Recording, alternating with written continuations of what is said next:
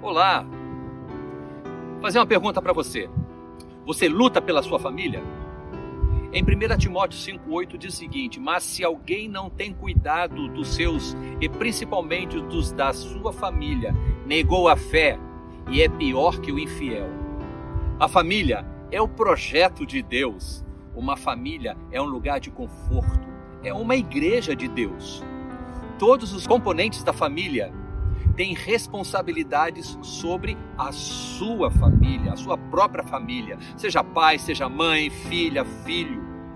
Cada família é uma pequena igreja, ou seja, todos nós somos responsáveis pela nossa família.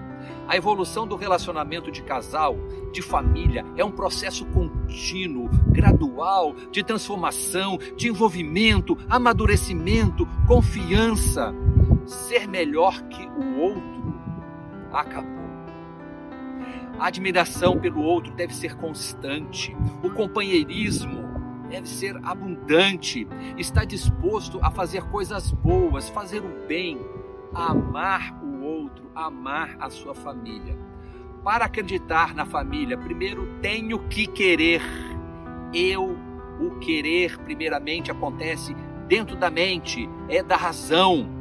A família, primeiramente, tem que se respeitar, viver bem entre si. Amar, amar é uma escolha, é uma decisão própria. Amar ao marido, amar a esposa, amar o pai, amar a mãe, amar a filha, amar o filho. Amar e cuidar é uma escolha. Qual escolha você tem? Amar ou não amar? Obrigado.